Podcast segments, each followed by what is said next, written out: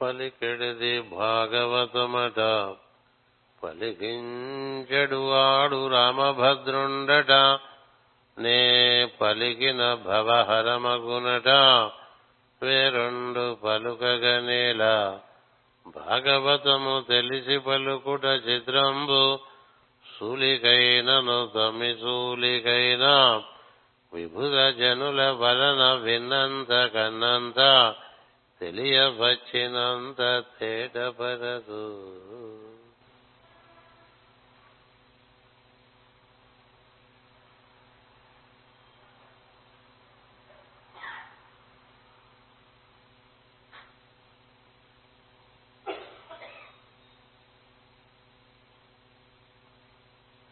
శ్రీమద్ భాగవతము చతుర్థ స్కంధము మైత్రేయ మహర్షి మహాత్ముడైనటువంటి విదురులకు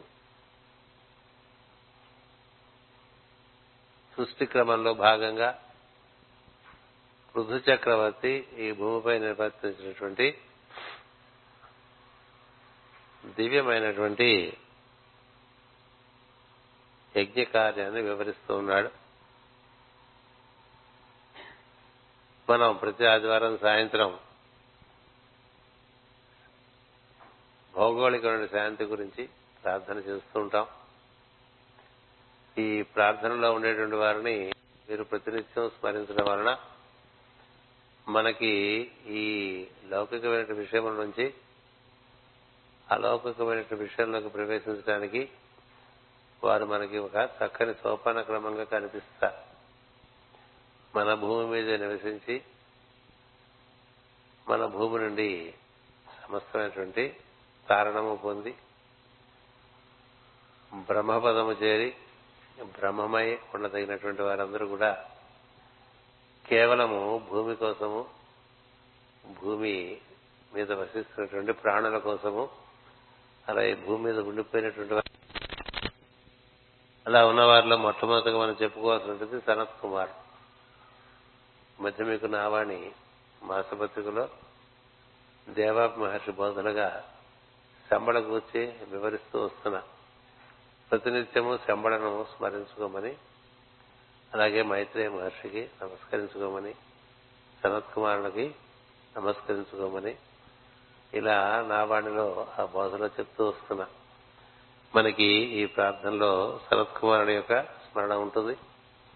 అటుపైన వైవస్వత మనువు ఈ భూమిపై జీవులకు ధర్మాన్ని బోధించడానికి తనదైనటువంటి కృషి సలుపుతున్నటువంటి మనువైన వారిని స్మరించడం ఉంటుంది. అలాగే మనం ఎవరైతే మహాత్ముడు విధుడని భావన చేస్తున్నామో ఆయన మొత్తం మనకి ఈ భూమి మీద ఉండేటువంటి మానవ జాతికి చక్కగా ఒక నాగరికమైనటువంటి సంఘములుగా జీవించడం అనేటువంటి విధానాన్ని నేర్పుతున్నటువంటి ఒక మహాత్ముడు ఆయన. అంటే ఈ ప్రపంచంలో మహానగరములని చక్కగా ఒక క్రతుబద్ధంగా నిర్మాణం చేసి ఆ మహానగరంలో ఏ విధంగా అత్యంత సుఖ సౌఖ్యాలతో జీవులు వసించవచ్చు. అలాగే మన శరీరం అందు కూడా ఆ విధమైనటువంటి ఏర్పాటు భగవంతుడు ఎలా నిర్మాణం చేసి ఉంచాడు. ఇలాంటి జ్ఞానం అందించి అనేకమైన మహానగరములకు భూమి మీద నిర్మాణం చేయటం విషయంలో తనదైన స్ఫూర్తిని అందిస్తూ నాగరికతను అందిస్తున్నటువంటి వారిని మనం దివ్యజ్ఞాన సమాజం వారి పరిభాషలో మహాచోహన్ అంటాం ఎవరైతే మనం మహాచోహన్ అంటున్నామో వారు మహాత్ముడైన విదురుడే. ఈ విషయం విదురు నీతి అనే పుస్తకంలో మీకు రాసి అందించడం జరిగింది. అంచేత మైత్రేయునితో పాటు విదురుడు కూడా భూమి మీదే ఉండి మానవ జాతికి చక్కని నాగరికత నేర్పేటువంటి కృషిలో ఆయన ఉన్నటువంటి వారు. అటుపైన మనకి అగస్త్య మహర్షి యొక్క స్పర్శ చేత భూమి మీద పరమ గురువు మాస్టర్ సివివి గారు వారి అనుయాయులు. అన్నిటి మధ్య అన్ని రకమైన భావన మధ్య సిద్ధాంతముల మధ్య సమన్వయం ఏర్పరచడానికి అత్యంత కృషి చేస్తున్నారు. భేదభావం ఉండటం చాలా సులభం. ఈ భేదభావాలన్నింటినీ సమన్వయించి అంటే అనేకములుగా ఉన్న వాటిని వాటి అందరినటువంటి ఏకత్వమును గోచరింపచేయటానికి సింథసిస్ అంటాం మనం ఆంగ్లంలో. సమన్వయించుట అంటాం మనం సంస్కృతంలోనూ తెలుగులోను అలాంటి సమన్వయం అందిస్తూ వారి అగస్త్య పరంపర పనిచేస్తున్నది. అలాగే మనకి మైత్రేయ మహర్షి పరంపర భూమి మీద జీవులను క్రమంగా అజ్ఞానంలోంచి జ్ఞానంలోకి కొని రావటం కోసం అనేక అనేక ప్రయత్నములు వేలాది మంది వారి శిష్యుల ద్వారా భౌగోళికంగా నిర్వర్తిస్తున్నటువంటి వారు ఉన్నారు. అటుపైన మనకి వీరందరినీ నడిపిస్తూ భూమి మీద అమ్మవారే శైలపుత్రి రూపంలో వసించి అందరికీ మార్గదర్శకంగా ఉన్నట్లుగా మనకి పురాణ పురుషుల్లోనూ పురుషమేధంలోనూ మాస్టర్ గారు మనకి సూచించారు. అంచేత ఈ శైలపుత్రి లేక అమ్మవారు ఆమె వీరందరికీ ఆశీర్వచనంగా భూమి మీద సింహ వాహిని అయి సింహం మీద ఎప్పుడు కూర్చోదు అవసరమైతే తప్ప సింహాన్ని కూడా తనతో సమానంగా ఆదరించి తనతో పాటే ఉంచుకుని తిరుగుతూ ఉంటుంది. హిమాలయాల్లో అనేటువంటిది మనకి ఆ వివరణ మనకి మాస్టర్ గారి అనుగ్రహంగా లభించింది. వీరందరినీ రోజు స్మరిస్తే కాస్త మనం ఈ స్థానికమైన విషయాల నుంచి బయటపడిపోతాం. మనం శ్రీరాముడిని శ్రీకృష్ణుని మహావిష్ణుని పరమశివుణ్ణి వారు మొత్తం లోకాలోకములు వ్యాప్తి చెందిన ప్రజ్ఞలు స్మరిస్తుండగా వారిని చేరటానికి మనకు ఒక సోపానంగా మనకు అందుబాటులో ఉంటూ దివ్యలోకాలకు కూడా అందుబాటులో ఉండేటువంటి వారు ఈ పరంపర ఈ ఋషి పరంపర అంతా కూడా. వారు మనకి మార్గదర్శకులు. అంచేత వారిని నిత్యం ఏదో రకంగా మనం స్మరిస్తూ ఉండాలి. ఆదివారం యొక్క స్మరణ చేస్తున్నప్పటికీ కూడా ప్రతినిత్యం ఆయన స్మరించుకోవచ్చు మొట్టమొదటిగా సనత్ కుమారుడు. ఆయన శంబళ గ్రామంలో. ఆయన కూర్చుని వివరణం ప్రత్యేకంగా ఇప్పుడు నా వాళ్ళలో ఇవ్వబడుతున్నది శ్రద్ధతో దాన్ని మీరు చక్కగా మీరు పఠించవచ్చు. నిజానికి ఏదైతే మనం లిబర్టీ సింబల్ అని అమెరికా వెళ్తున్నప్పుడు దర్శనం చేస్తామో ఆ లిబర్టీ సింబల్ శంబల్ గ్రామంలోదే. అది అక్కడ ఏర్పాటు చేసినటువంటి వారు కూడా పరమ గురువులే. వారి యొక్క అనుయాయులు స్ఫూర్తితో ఆ విధంగా ఏర్పాటు చేశారు. ఇలా భూమి మీద జరుగుతున్న అనేక కార్యక్రమములకు మూలములన్నీ కూడా పరమ గురువుల ఆశ్రమంలో ఉంటాయి సంకల్పములుగా. అంచేత శంబళ గ్రామము శరత్ కుమారుడు. అటుపైన మైత్రేయ మహర్షి. ఈ శంబళ గ్రామం మనకు మంగోలియా దేశంలో ఉంటుంది. అక్కడ గోబి అనేటువంటి ఎడారిలో అంతర్హితంగా ఉందని చెప్తారు. అది సూక్ష్మంగా ఉంటుంది. దాన్ని దర్శనం చేయాలని చాలా రకాలుగా అందరూ ప్రయత్నం చేస్తూ ఉంటారు. కానీ అందరికీ అది దర్శనం అవ్వదు. ఇటీవల కాలంలో దాన్ని దర్శనం చేసినటువంటి వారు కేవలం నికోలా రోరిక్ అనేటువంటి ఒక మహాత్ముడు రష్యన్ ప్రిన్స్ ఆయన. దాని గురించి తెలియజెప్పినటువంటి వారు మన పురాణాల్లో తెలియజెప్పినప్పటికీ కూడా మనం ఎన్నడూ మన పురాణాల్లో సరిగ్గా చదువుకునే వాళ్ళం కాదు కాబట్టి దాని గురించిన భావన కూడా అంతంత మాత్రంగానే తెలిసి ఉండేది. అంచేత దాన్ని మళ్ళీ ప్రపంచానికి అందించినటువంటిది మేడం లావిష్ దాన్ని దర్శించి తదనుగుణటువంటి చిత్రలేఖనం చేసినటువంటి వారు నికోలా రోరిక్.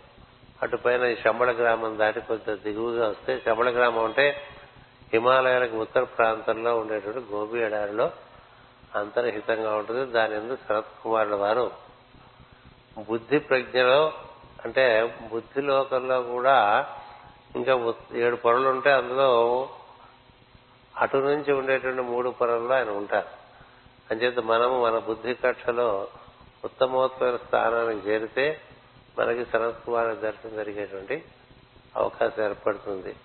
ఆ శరత్ కుమారుడు ప్రతి వైశాఖ పౌర్ణమి నాడు ప్రతి కార్తీక పౌర్ణమి నాడు అతడు వైశాఖేశ్వరుడు అతడు కార్తికేయుడు అతడు సుబ్రహ్మణ్యుడు అయి ఉండటం చేత మన భూమికి రకరకములుగా తన యొక్క స్పర్శను ఇస్తూ ఉంటాడు అలా ఉండగా తర్వాత మనకి కొద్దిగా దిగువకు వస్తే శ్రావస్తి గుహలు ఉన్నాయి.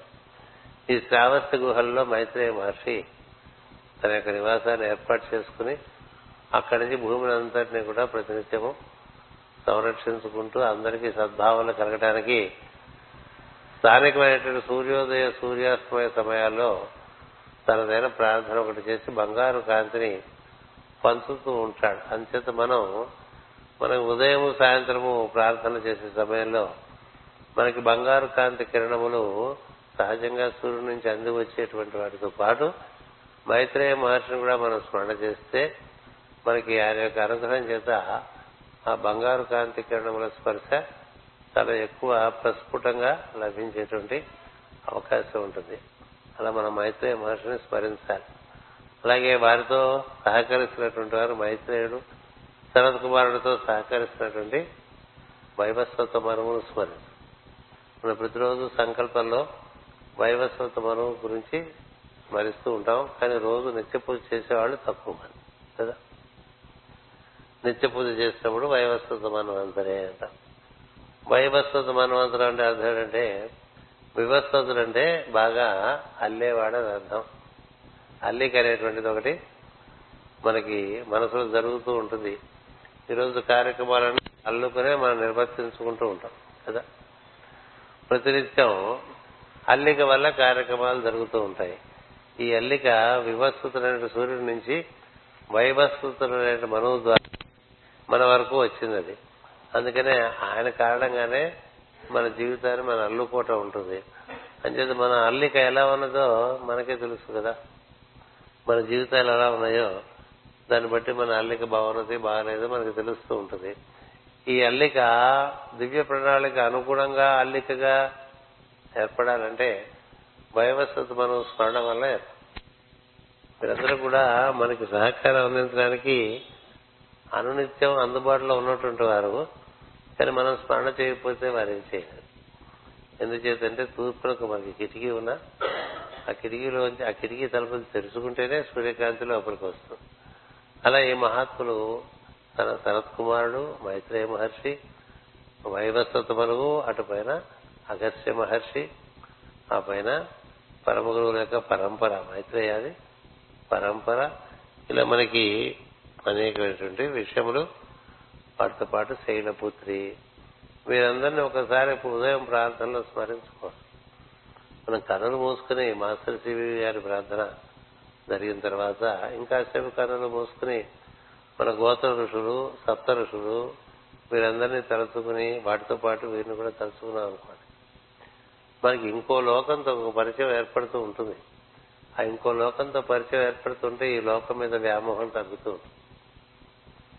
ఎందుకంటే ఈ లోకం కన్నా ఆ లోకం కొన్ని వేల రెట్లు ఎక్కువ అందంగా ఉంటుంది ఎక్కువ ఆనందాన్ని ఇస్తుంది. అందుచేతనే ఆ పరమ గురువుల బోధనవని మనం రచించుకుంటూ ఉంటాం. కానీ వారి స్మరణ చేస్తే వారు భూమి మీదే ఉన్నారు. కానీ ఎలా ఉన్నారంటే భూమికి అందుబాటులో ఉంటూ భూమి కలాపాల చేత బంధింపబడకుండా ఉన్నటువంటి వారు. అంటే వారంతా తరించినటువంటి వారు. తరించి కూడా భూమి మీదే ఉండి మనకు సహాయం చేద్దాం అనుకుంటున్నటువంటి వారు. అలాంటి వారిని మనం స్మరించుకోవటం వలన మనలో కొంత ఈ ఊరికి అతుక్కుపోతూ ఉంటాం మనం. లేచిన దగ్గర నుంచి ప్రపంచానికి కదా. లేచిన దగ్గర నుంచి కాఫీ కప్పు దగ్గర నుంచి మొదలవుతుంది మన అతుక్కుపోట ఎక్కడి నుంచి మొదలుపెట్టి? ఏవేవో మాటలు ఏవో లౌకికమైన విషయములు కుటుంబపరమైన విషయములు స్థానికమైన విషయములు దేశమైనటువంటి విషయములు ఇలా మనకేవో సినిమా స్టార్లు క్రికెట్ స్టార్లు రాజకీయ నాయకులు వీళ్ళే మనకి ప్రధానంగా మన జీవితాలు ఏలేస్తూ ఉంటారు. అది చూసుకుంటూ ఉంటాం మనం. కానీ ఇవి కాదని నేను అంటలేదు కానీ ఒక భాగం మనలో అటు దృష్టి పెడితే దానివల్ల మనకి ఒక విడుదలకు ఒక దారి ఎందుకంటే విడుదల చెందినటువంటి వారిని మనం స్మరణ ఉంచుకున్నప్పుడు మనకి కూడా విడుదలకు దారి ఏర్పడుతుంది మన గురు పరంపర ఉన్నది. ఆ పరంపర మనే ఈ మొత్తం భూమి మీద ఉండే పరంపరతో అనుసంధానం కలిగినటువంటి పరంపర. మన పరంపరను మనకు అందించినటువంటి వారు కూడా మేమే అంతా అని చెప్పలేదు. మాస్టర్ ఈకే గారు కానీ మాస్టర్ ఎమ్మెన్ గారు కానీ మాస్టర్ సివివి గారు కానీ మేమే అంతా అని చెప్పలేదు. తప్పకుండా ఈ పరంపరనంతా మనకు పరిచయం చేస్తారు ఎందుచేత ఈ భూమి మీద వేలాది సంవత్సరముల నుంచి కేవలం మానవుల కోసం వారి ఉద్ధారణ కోసం కృషి చేస్తున్నటువంటి మహర్షి. అందుచేత మనం వారి యొక్క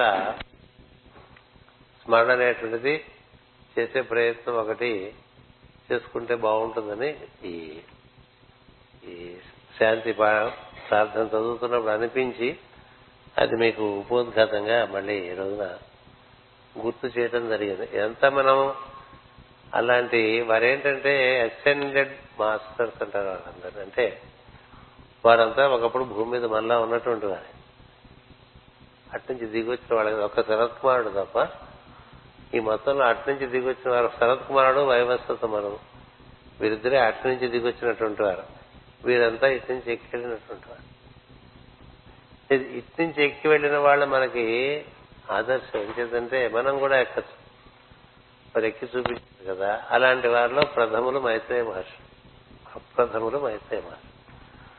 అంచేత వారందరూ ఏమిటి? ఈ లోకం నుంచి ధరించి ఈ లోకమునందే ఉంటూ ఈ లోకం జీవులకు మార్గం చూపించాలనే ఈ భాగవతాన్ని కూడా మైత్రేయ మహర్షి విదురునికి వివరిస్తూ ఉన్నాడు. కదా? ఎన్నో విషయం మహర్షి వివరించిన ఉన్నాయి. అంచేత అందులో భాగవతం ఒకటి. అష్టాంగ యుగానికి ఆయనే భక్తికి ఆయనే అన్ని విధమైనటువంటి మార్గములు దైవం చేరటానికి మార్గములన్నిటికీ కూడా అధిపతిగా మైత్రేయ మహర్షి ఉన్నారు. అందుకని శ్రీ మైత్రేయాయ నమ అని తలుచుకున్నా కూడా రోజు. అది మనకి మైత్రేయుని అనుగ్రహం కానీ పరమ గురువుల యొక్క సాన్నిధ్యం కానీ లభింపజేసేటువంటి ఒక సౌకర్యం ఉన్నది. విషయం మీకు కావాలంటే ప్రేమలేఖలు అనే పుస్తకంలో మాస్టర్ గారు రాశారు. మనకి ఏంటంటే పుస్తకాలన్నీ తీసుకుంటాం కానీ చదవం. అది మన దగ్గర సమస్య. పుస్తకాలన్నీ ఉంటాయి మన దగ్గర. ఏది చదవడానికి టైం ఉండదు. చదివినా అది శ్రద్ధగా చదవకపోవటం వల్ల అది ఉన్నట్టు మనకి తెలియదు. అది మన మనసు ఎందు అది లోపల స్థిరపడదు అలా స్థిరపడ్డదనుకోండి ఓహో ఇది మనం జీవితంలోకి తెచ్చుకోవాలి అని అందుకనే మనం ఉదయం సాయంత్రం ప్రార్థనలో మైత్రి ఓ నమ అని సార్లు పొద్దున ఎనిమిది సార్లు సాయంత్రం అంటూ ఉంటాం. కనీసం పదహారు సార్లు మైత్రేయాయ నమో నమ. ఆ స్తోత్రంలో ఉన్నది అది. ఆ మంత్రం ఇమిడి ఉన్నది ఆ స్తోత్రంలో. అంచేత మనం దాన్ని అలా స్మరణ చేసుకున్నాం అనుకోండి పరమ గురువు పరంపర మనకి పరిచయం అయ్యేటువంటి అవకాశం ఉంటుంది. లేకపోతే ఇప్పుడు అది ఒక్కటే ఈ ఒక్క విషయమే జగద్గురు పీఠం. భారతదేశం వరకు జగద్గురు పీఠమే పర పరమ పరంపరను పరిచయం చేస్తున్నటువంటి ఏకైక ఏకైక భౌగోళికంగా అది దివ్యజ్ఞాన సమాజం చేస్తున్నది. అలాగే మేడం బెయిలీ నుంచి ఏర్పడినటువంటి Lucis trust arcane school order of good will వాళ్ళు చేస్తున్నారు. ఇలా మూడు సంస్థలు పరమ గురువుని పరిచయం చేసేటువంటి ఒక కార్యక్రమం ఒక బాధ్యతగా చేపట్టి ఉన్నది. అందులో జగద్గురు పీఠం ఒకటి. భారతదేశం వరకు జగద్గురు పీఠమే ఆ కార్యక్రమాన్ని అందిస్తోంది. అంచేత మిగతా ఆధ్యాత్మిక సంస్థలకి జగద్గురు పీఠానికి ఈ విషయంలో ఒక ఇంటి నుంచే నిచ్చెన ఉంది వైకుంఠాన్ని దాన్ని మనకి పరిచయం చేసినటువంటి గురు పరంపరను అటు పైన సప్తర్షులను అటుపైన ఈ పరమ గురువులను ముందు భూమి మీద ఉండేవారిని స్మరిస్తే ఆ తర్వాత అక్కడెక్కడో ఉండేవాళ్ళని స్మరించవచ్చు. అంచేత ఈ విధంగా ఒక చిన్న గుర్తు గుర్తుకు తెచ్చుకోవటం అనేటువంటి ఒక కార్యక్రమం నిర్వర్తించి ఇప్పుడు మనం ఋతు చక్రవర్తి నిర్వర్తిస్తున్నటువంటి దివ్యమైన కార్యం. ఆయన ఏం చేస్తున్నాడు? ఇటు జీవుల్లో ఉండేటువంటి ప్రజ్ఞల్ని అటు భూమి మీద ఉండేటువంటి ప్రజ్ఞల్ని రెండింటినీ దివ్య ప్రజ్ఞల ఆధారంగా అనుసంధానం చేస్తూ వస్తున్నారు. మొట్టమొదటిగా ఆయన మనువు అనేటువంటి వైవ ఇక్కడ ఇక్కడ మనువు అంటే అప్పుడు ఉండేటువంటి మనువు. ఇప్పుడు మనువు కాదు. మనువు ప్రజ్ఞ ఒకటే. ఇప్పుడున్న మనం వైవస్వత మనం కానీ అప్పుడున్నటువంటి మనవు మనం భాగవతం బాగా చదువుకుంటే చాక్షుష మనం ఉన్నారని చెప్తారు. చేత అప్పుడు ఉండేటువంటి మనవును తీసుకొచ్చి ధర్మములన్నీ కూడా భూమి మీద మానవులకు అనేక ధర్మములు ఏర్పాటు చేయటం అలాగే ఈ భూమిని ఏ విధంగా పండించుకోవచ్చు వ్యవసాయం ఎలా చేసుకోవచ్చు పాడి పంట ఏ విధంగా వాటిని పోషిస్తూ మనం ఎలా పోషించుకోవచ్చు ఇలాంటి విషయములన్నీ కూడా భూమికి జీవులకు పృథు చక్రవర్తి నేర్పడనేటువంటి అంశం కింద తరగతిలో చెప్పు. అలాగే బృహస్పతి దేవతలకు గురువు అయినటువంటి బృహస్పతి మనకి బృహస్పతి సూర్యమండలంలో అందుబాటులో ఉంటారు. ఆయన కిరణములు మనకు అందుతూ ఉంటాయి. అంచేత బృహస్పతి ఏ రాశిలో ఉన్నాడో చూసుకుంటూ ప్రస్తుతం బృహస్పతి సాయన పద్ధతి ప్రకారం వృశ్చిక రాశిలో ఉన్నాడు. అలాగే మనం దాన్ని మెరైన పద్ధతిలో సాంప్రదాయం మనకున్న సాంప్రదాయం ప్రకారం చూసుకున్నట్టయితే తులారాశిలో ఉన్నాడు. ఈ బృహస్పతి తులారాశి అంటే బొడ్డులో ఉన్నట్టు. వృశ్చిక రాశి అంటే జననేంద్రియములలో ఉన్నట్టు. ఈ భాగంలో బృహస్పతి ఉన్నాడు అనేటువంటిది మనకి గుర్తు ఉంటే మన శరీరంలో కూడా బృహస్పతి మూలాధారంలో కానీ మణిపూరకంలో కానీ పనిచేస్తూ ఉంటాడు.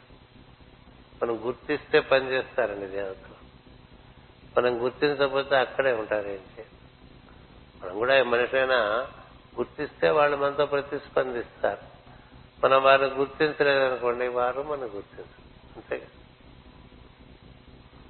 రోజు కనిపిస్తున్నట్టు మనిషి మనం పలకరించదనుకోండి పలకరించట్లేదు అనుకోండి వాళ్ళు మనం పలకరించరు. అంతే అలా మనకి దివ్య ప్రజ్ఞలు మనలో ఉన్న వాటిని మనం నిత్యం వారిని వారిని ఒకసారి మనం పనిలో మనం గుడ్ మార్నింగ్ చెప్పుకోవటం కాదు. వాటితో కూడా వాటికి నమస్కారం చేసుకోవాలి. ఎందుకంటే దేవతలకు నమస్కారం చేస్తే దాంట్లో ఇంకేం అక్కరాడు ఇట్లా ప్రసాదాలు పళ్ళు పాలు కేవలం నమస్కరిస్తే సంతోషించి నీకు సహకరించడానికి సంసిద్ధులై ఉంటారు. ఇది వాళ్ళ గొప్పతనం. అంటే దేవతలు మన్నించి కోరేదేం లేదు. మన వారిని మనం మన్నిస్తే వారు మనకి ఆశీర్వచనం ఇచ్చి మనకి అటువంటి ఉత్తీర్ణత కలిగిస్తారు. మామూలుగా బృహస్పతి ఎక్కడ ఉంటాడు? మన సహస్రారంలో ఉంటాడు. అలాంటి బృహస్పతి దిగి వచ్చి ఇప్పుడు మన మూలాధారంలో ఉన్నట్టు అంటే మనకి చాలా చెరువులో ఉన్నట్టు కదా? అలా భావం చేసుకుంటాం అలా బుధుడు ఎక్కడున్నాడు సూర్యుడు ఎక్కడున్నాడు సూర్యుడు అంటే మన ప్రజ్ఞ. మనమే సూర్యుడు. అందుకనే బయట బోర్డు పెట్టాం. అదేమో మీకు ప్రతిరోజు ఈ రాధమాసం వచ్చే వాళ్ళందరికీ కూడా జాతక చక్రం మీకు వాట్సాప్లో పంపిస్తూ ఏ రాశిలో ఏ గ్రహం ఉన్నది అని ముందు తెలుసుకుంటే ఆ రాశి మన శరీరంలో ఎక్కడ ఉన్నది? ఇప్పుడు సూర్యుడు ఎక్కడ ఉన్నాడు మనకి? మనకి మార్గశీర్ష మాసం చంద్రమానంగా అయిపోయినా ఇంకా సూర్యమానంగా ఉంది. ఇది మార్గశీర్ష మాసం అంటే మనలో ఉండేటువంటి ఉత్తమ మూలాధారంలో ఉంటాడు సూర్యుడు. అంటే ఏంటి ఊర్ధ్వగతి కలిగించడానికి అనువుగా ఉంటాడు సూర్యుడు ఇప్పుడు. అందుకనే ఈ మాసంలో రెండు నెలలు రెండు గంటల ముందుగానే నాలుగు గంటలకే నిద్రలేసి అది సాధన చేసుకోమని చెప్తారు. ఎందుకని? సూర్యుడు ఊర్ధ్వగతి కలిగించేటువంటి కార్యక్రమంలో ఉన్నాడు మనకి. అందుకని మాసాన మార్గశీర్షమహం అని చెప్పి అనుకుంటూ ఉంటాం. మార్గశీర్ష మాసములలో నేను మార్గశీర్షమును కృష్ణుడు అన్నాడు ఎందుచేతంటే జీవులను ఉద్ధరించడం కోసమే దైవ దైవ యొక్క కార్యక్రమం. తల్లిదండ్రులు ఏ విధంగా పిల్లలు బాగుండాలని తపన చెందుతారో అలాగే దైవము కూడా జీవులందరూ కూడా ఉత్తీర్ణత చెంది ఆనందంగా ఉండాలని కోరుకుంటారు. అందుచేత మార్గశీర్ష మాసం సూర్యుడు మార్గశీర్ష మాసంలో ఉన్నాడు. చంద్రుడు ఎక్కడున్నాడు? నక్షత్రం చూసుకుంటే చంద్రుడు ఎక్కడున్నాడో తెలిసిపోతుంది కదా? ఇవాళ మనకి జ్యేష్ఠ నక్షత్రం ఉన్నది. జ్యేష్ఠ నక్షత్రం అంటే నిరయనంలో మూలాధారమే కానీ సాయనంలోకి వెళ్తే జ్యేష్ఠ దాటి దాటుతూ ఉంటాడు. అది కూడా మూలాధారం. మనకేమైంది? మూలాధారంలోనే సూర్యచంద్రులు ఉన్నారు. అంటే మనకి కింద కాంతి పెడితే పై వరకు అలా గొట్టంలో కాంతి కనబడేట్టుగా కాంతి కనపడుతుంది. దర్శనం చేసుకుందాం అనుకోండి అలాగే వృశ్చిక నిండా గ్రహాలన్నీ ఉన్నాయి. మీరు గమనించినట్టయితే మొత్తం ఏడు గ్రహాలు వృశ్చికము ధనస్సులోనే ఉన్నాయి ప్రస్తుతం. అదొక కూటమి అదొక కూటమి. శుక్రుడు కుజుడు నిన్నటి వరకు చంద్రుడు బుధుడు వీళ్ళందరూ నలుగురు ఇక్కడ ఉంటే ముగ్గురు ధనుసులో ఉన్నారు. అంచేత అందరూ మూలాధారంకి. అధో మూలాధారానికి దిగువ కేంద్రము ఎగువ కేంద్రము అని రెండు ఉన్నాయి ఈ దిగువ ఎగువ కేంద్రములలో మొత్తం గ్రహాలన్నీ ఉన్నాయని తెలుసు. అలా మనం గుర్తు తెచ్చుకుంటున్నాం అనుకోండి మనలో కొంత రసాయనం జరుగుతుంది. గుర్తు తెచ్చుకోకపోతే రసాయనం జరుగుతుంది ఉంటాయి. మనకి ఉంటాయి మొత్తం భూమి మీద ఉండే వాటి అన్నిటికీ ఉంటాయి. ఎవరు గుర్తు తెచ్చుకుంటారో వారిలో ఆ రసాయనం జరుగుతుంది. అందుకని ఎవరు మామూలుగా మిగతా మార్గంలో ఇలా చెప్పరు. మాస్టర్కి చెప్పారు ప్రతిరోజు గ్రహ సంచారం చూసుకోండి. అది మీ శరీరంలో చూసుకోండి. ఇప్పుడు మేషం అన్నాం అనుకోండి ఊరికి మీ అందరికి అవగాహన చెప్తున్నాను. శిరస్సు అంటే ఈ పాల భాగము శిరస్సు నందు మీకు మేషరాశిలో గ్రహాలు ఉన్నప్పుడు అవి అక్కడ ఉన్నట్టుగా భావన చేయాలి. వృషభమునందు గ్రహములు ఉంటే ఆ గ్రహములు మీ ముఖమునందు ఉన్నట్టు మీరు భావన చేసుకోవాలి. అలాగే మిథున రాశిలో ఉన్నాయనుకోండి అక్కడ ఉన్నప్పుడు మీ కంఠము తర్వాత మీ భుజములు ఈ ప్రాంతాలన్నీ కూడా ఆ గ్రహ ప్రభావం ఉందని గుర్తించుకోవాలి. అటుపైన కర్కాటకము లేక ఆషాఢ మాసం వచ్చిందనుకోండి వస్తే ఏం చేయాలంటే మీ ఛాతీ ప్రాంతం అంతా కూడా ఆ విధమైనటువంటి గ్రహముల యొక్క ప్రభావం ఉన్నదని భావన చేయాలి. అందుకనే కర్కాటక మాసంలో సూర్యుడు ఆషాఢ మాసంలోకి రాగానే మనం హృదయం చేరాడు సూర్యుడని ఆయన గురువు గారిగా భావన చేస్తూ ఉంటాం. అటుపైన ఉదర విధానం అని ఉంటుంది డయాఫ్రమ్ అని. అది మనకి సింహరాశిలో గ్రహాలు చేరినప్పుడు మనకి ఈ ఉరస్సు ఈ ఉదరము రెండింటికి మధ్య లాగా వంతెనలాగా విభాగంలాగా ఉంటుంది. అక్కడ ఉన్నాయి గ్రహములు. వాటి యొక్క ప్రభావం మనకు అక్కడ పనిచేస్తుంది అనుకోవాలి. పైన కన్యా రాశి భాద్రపద మాసం వచ్చింది అనుకోండి. వస్తే బొడ్డుకి ఈ ఉదరవితానికి మధ్య పై పొట్ట ఉంటుంది కదా? ఆ పై పొట్ట భాగాన్ని కన్యా రాశి అంటారు లేక భాద్రపద మాసం అంటారు. అక్కడ ఈ గ్రహముల ప్రభావం ఉందని భావన చేయాలి. అలాగే తులారాశిలో గ్రహాలు ఉన్నాయనుకోండి సంచరిస్తున్నాయనుకోండి. సంచరిస్తుంటే మన బొడ్డు చుట్టూ గ్రహాలు. అటుపైన వృశ్చిక రాశిలోకి రాగానే మనకి మూలాధారంలో గ్రహములు ఏర్పడ్డాయి. అక్కడ ఉన్నాయనుకోవాలి. ధనుస్సులో ఎగువ ఉన్నట్టు మూలాధారంలోకి గ్రహములు ప్రవేశించి మనకి తదనుగుణ సాన్నిధ్యం ఇస్తాయని భావం చేయాలి. మనకి ధనుస్సు నుంచి క్రిందుగా కూడా రాశులు మనం చెప్పుకోవచ్చు. యోగ మార్గంలో ఊర్ధముఖంగా మళ్ళీ మూలాధారం నుంచి వృశ్చిక రాశి నుంచి తిరుగుదారి మార్గశీర్ష మాసం నుంచి తిరుగుదారి. పుష్యమాసం రాగానే మళ్ళీ అంటే మకర రాశి అంటాం లేకపోతే పుష్యమాసం అంటాం. గ్రహములన్నీ మళ్ళీ మూలాధారం నుంచి సరాసరి హృదయం వచ్చేది అటుపైన కుంభరాశిలో గ్రహములు ఉంటే ఇక్కడి నుంచి మనకి లిఫ్ట్ ఎక్రేట్ అయిపోతుంది. మూలాధార హృదయం హృదయం నుంచి పాల భాగం పై భాగం కుంభరాశి అంటే పాల భాగం పై భాగం అక్కడి నుంచి మీనంలో సహస్రారం చేరిపోతాయి. ఇలా మనకి రాసుల్లో గ్రహములు సంచరిస్తున్నప్పుడు ఆ రాశి ప్రభావములు మన శరీరంలో ఎలా ఉన్నాయో మనం ఒక భావన చేయాలి. దీన్ని న్యాస విద్య అని చెప్తూ ఉంటారు. ఇట్లా గ్రహములు వాటిని గోచారం అంటారు. గో గోవు అంటే కిరణము అని కూడా అర్థం ఉన్నాయి గోవు అంటే కిరణములు అని అర్థం ఉన్నాయి అంచేత వాటిని పరిపాలించేవాడే గోపాలకుడు అంటారు. అవి ఎవరి అధీనంలో ఉంటాయంటే గోవిందుడు అనుగ్రహంలో ఉంటాయంటారు. అధీనంలో ఉన్నాయంటారు అందుకని ఈ గోవులు మనలో సంచరిస్తున్నటువంటివన్నీ దర్శనం చేస్తుంటే మనలో ఉండేటువంటి ఈ ప్రజ్ఞా కేంద్రములు అవి స్రవిస్తాయి. అవి స్రవించడమే గోక్షీరములు అంటారు మన మన గ్రంథములలో. మీకు ఆజ్ఞ స్రవించిందనుకోండి మీకు అలా సమస్తము దర్శనం హృదయం స్రవిస్తుంది అనుకోండి ఈ సృష్టి మీద కారణమైనటువంటి అనురాగము ప్రేమ కలుగుతూ ఉంటుంది. మరి అవన్నీ మనలో ఉండేటువంటి స్రవించేటువంటి గ్రంథులు అది. మరి అవన్నీ ఈ గోవులు సంచరిస్తున్నప్పుడు మనం వాటిని అక్కడ స్మరణ చేస్తున్నాం అనుకోండి ఈ కేంద్రములు. స్మరణ చేస్తుంటే వాటి యొక్క స్పర్శ మనకు లభించి మనం చిల్లర విషయాల్లోంచి ముందు బయటకు వచ్చేస్తాం. లోపల దర్శనాలు అవటం మొదలు పెడుతూ ఉంటాయి. లోపల దర్శనాలు అవుతుంటే బయట దర్శనాలకు ఇంక మనిషికి పెద్ద దాని ఎందు ఆసక్తి ఉండదు. ఎందుచేతంటే బయట కన్నా చాలా ఎక్కువ దివ్యంగా లోపల దర్శనాలు జరుగుతూ ఉంటాయి. అందుచేత ఈ విధంగా దర్శనం చేసుకోవాలి. అందుకనే ఇక్కడ ఏం చేశాడంటే పృథుమ చక్రవర్తి శరీరంలో ఉండేటువంటి ప్రజ్ఞలకి అంతరిక్షంలో ఉండేటువంటి ప్రజ్ఞలకి రెండింటికి అనుసంధానం చేస్తున్నాడు పృథు. ఎవరైనా హరియే దిగివచ్చాడు కదా దైవమే దిగివచ్చి మన శరీరంలో ఉండేటువంటి ప్రజ్ఞలకి భూమి అంటే శరీరంలో ఎప్పుడు గుర్తుపెట్టుకోవాలి మేము ఎప్పుడు భూమి గురించి వచ్చినా మీరు కూడా మీ శరీరం గురించి భావించి. అలా లేకపోతే మనకి కథ ఎక్స్ట్రేనియస్ అయిపోతుంది. ఐతరేయముగా అయిపోతుంది. మనకు అన్వయించుకుని చెప్పుకుంటేనే రహస్యాలు తెలుస్తాయి.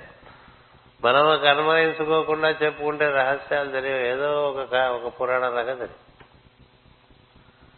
అందుచేత బృహస్పతిని పిండాట వ్యవస్థిత మనమును పిండాట అంటే బుద్ధిలోకం నుంచి కిరణములకు పిండుకొచ్చాడు. తర్వాత బృహస్పతిని పిండాట అంటే సహస్రారము నుండి ఏ ఏ విధమైన ప్రజ్ఞలు మనలో వికాసం చెందాలో జ్ఞానము దగ్గర నుంచి ఇంద్రియ సుఖముల వరకు ఏ విధంగా మనలో అటువంటి అనుభూతి కలిగేటువంటి పరిస్థితులు ఏర్పరిచారు అనేటువంటిది ఈ రెండు కింద తరగతిలో మనం చదువుకున్నాం. అంటే మనం అంత దూరం వచ్చేసరికి ఒక ముప్పై ఐదు నిమిషాలు అయిపోయింది. అయిపోతే అయిపోయింది. ఎందుకంటే మనకి సమయం అయిపోయింది అనేది బాధ. సాధనకు పనికొచ్చే విషయాలు ఏమైనా మనకి లభించి అవి నిర్వర్తించుకునే వాళ్ళు నిర్వర్తించుకుంటేనే సరైంది అయితే ఎన్ని జన్మలు చదువుకున్నా ఇట్లాగే ఉంటాం. కదా?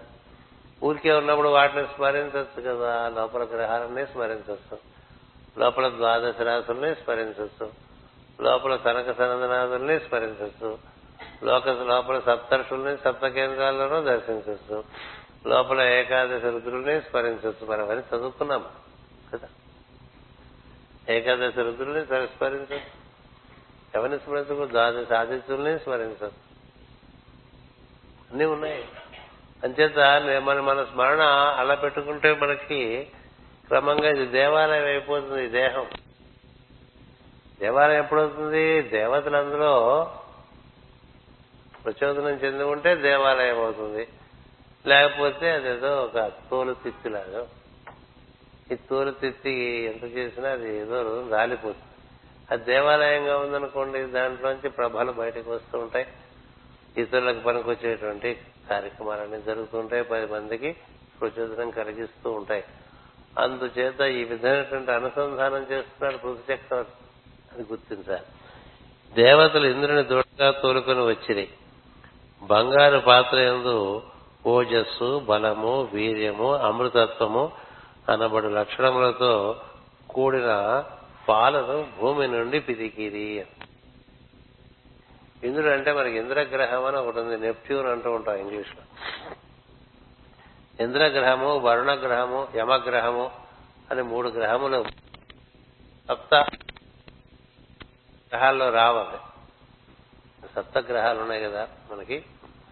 ఏడు గ్రహాలు ఉన్నాయి వాటికి మనం ఇది సూర్యుడు చంద్రుడు కుజుడు బుధుడు గురుడు శుక్రుడు శని వీరందరినీ మనం ఏడుగురు గ్రహాలుగా భావన చేసుకుంటూ ఉంటాం. వారితో పాటు ఛాయాగ్రహాలుగా రాహుకేతుల్ని నవగ్రహాలు అంటూ ఉంటాం. పాశ్చాత్యులు సప్తగ్రహాలే ఎక్కువగా పాటిస్తూ ఉంటారు. తెలిసిన వారు కాబట్టి ఋషులు మనకి ఛాయాగ్రహాలు కూడా ఇచ్చారు. ఈ నవగ్రహాల్ని స్మరించుకోండి ఇవి కాక ఇంకో మూడు గ్రహాలు మన సూర్యమండలమే కాకుండా ఇంకా మనలాంటి సూర్యమండలాలు ఐదు ఉన్నాయి. ఇప్పుడే మనకి ఈ శాస్త్రజ్ఞులు కూడా ఇంకో సూర్యమండలం కనిపించింది. అక్కడ కూడా మళ్ళా నిన్నే పడ్డది. ఒక వార్త. మన సూర్యమండలం లాగానే మళ్ళాగానే ఏడు గ్రహాలతో ఇంకో సూర్యమండలం కనిపించిందని వారి పరికరాలతో చూసినట్లు మనకి వార్త ఇచ్చారు. మన దగ్గర ఇతరులకు రుజువు చేద్దాం అనేటువంటిది జిజ్ఞాస ఋషులకు ఉండేది కాదు. ఎందుకంటే తెలిసిన వాడికి తెలుసుకుంటాడు తెలియని వాడికి చెప్పినా ఏం ఉపయోగం? కదా? గుడివాడికి సూర్యోదయం గురించి ఎంత చెప్తే ఏం ఉపయోగం అన్నారు. అంధేందూదయముల్ అంటాడు ప్రహ్లాదు ఎవరితో? హిరణ్యకశిపుడితో. ఎంత చెప్తే లాభనన్నా విష్ణు గురించి? ఇప్పుడు గుడివాడికి ఉదయం గురించి సూర్యోదయం ఇంత బాగుంది అంత బాగుందంటే వాడికి ఏం తెలుస్తుంది? నువ్వు అలాంటి వాడు అని చెప్తాడు వాళ్ళ మహాభజన శంఖారావములు అంటాడు. అంటే బాగా బండ చెవుడు వాడికి. అలాంటి చెవుడు వాడికి శంఖం ఊస్తే ఇలా ఉంటుందని చెప్పామనుకోండి చెప్పినా వాడికి వినపడదుగా? శంఖం ఎట్లా వినిపిస్తుంది? ఇలాగా మనకి ఋషి ఎవరికంటే తెలుసుకున్న వాళ్ళు తెలుసుకుంటారు. తెలుసుకోవడానికి మార్గాలు ఇచ్చాం ఇలా ఉంటుందని చెప్పి ఎవరి కోసం రుజువు చేయక్కర్లేదు. మనకి ఇప్పుడు అన్నిటికీ రుజువులు కావాలి కదా. ఇప్పుడు రామసేతు ఉందా లేదా రుజువు కావాలి కదా. నమ్మిన వాడికి ఉన్నదండి రామసేతు. నమ్మిన వాడికి లేదు. కదా? ద్వారక ఉందా లేదా? వాడెవడో ద్వారక ఉందని చెప్తే మనం గెంతులేయాల్సిన అవసరం లేదు.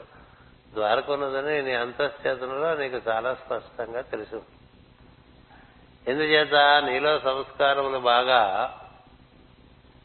ఏర్పడుతూ ఉంటే కుసంస్కారములు పోతూ ఉంటే నీకే ఏదైనా వింటూ ఉంటే ఇది సత్యం అని లోపల అనిపిస్తుంది. ఇలాంటి ప్రసంగాల్లో కూడా ఎందుకు వింటూ ఉంటారంటే ఇది సత్యం అని లోపల అనిపిస్తూ ఉంటే వింటారు. లేకపోతే రా కదా? అంచేత ఇది సత్యం అని లోపల మనకే తెలుస్తుంది మన సంస్కారాలు పెరుగుతూ ఉంటాయి. అంచేత ఎవరో మనకి రుజువు చేయాల్సింది ఏముంది? రుజువు చేయాల్సింది. మిగతా లోకాలు ఉన్నాయా లేదా? ఉన్నాయి. అక్కడికి వెళ్ళి జీవుల్ని పట్టుకొచ్చేసిన సందర్భాలు కూడా ఉన్నాయి మనకి పురాణాలు కాబట్టి ఉన్నాయి అనేటువంటిది నీకు సంస్కారం ఉంటే ఉన్నట్టే. నీకు సంస్కారం పూర్తిగా ఏర్పడలేదనుకో అవి ఎలా ఉన్నాయి నీకు తెలుసా? నువ్వు రుజువు చేయగలవా? అంటే వాడితే మనం ఇంకా మనకు ఈ విషయాలు ప్రసక్తి చేయకూడదు. ఎందుకు చేయాలి చేయడం వల్ల ఉపయోగం లేదు. మహాభద్ర శంఖారావములు అయిపోతుంది. అంధేందూదయములు డిస్కషను సిట్టింగులు ఏమో ఉండవు వాళ్ళతో. అది కృష్ణుడు భగవద్గీతలో చెప్తాడు. నీకు ఎగిన విషయాన్ని ఇంకొకరితో పంచుకున్నప్పుడు వాడికి దాని మీద విముఖత ఉంటే దాంతో దాని గురించి ఎప్పుడూ ప్రసంగించకూడదు. ఎందుకంటే వాడి అవగాహన ప్రస్తుతానికి అంతే. దానికి ఉదాహరణ ఏం చెప్పదంటే కుక్క ఉందనకండి ఊరకొక్క దానికి దాలిగుంటే బాగుంటుంది. దానికి దాలిగుంటలోనే బాగుంటుంది. పంది ఉందనుకోండి మురుగుంటే బాగుంటుంది. చక్కగా మార్బుల్ స్కోర్ అనేది తయారు చేసి అక్కడ కూర్చోబెడితే ఉంటుంది పంది ఉండదు.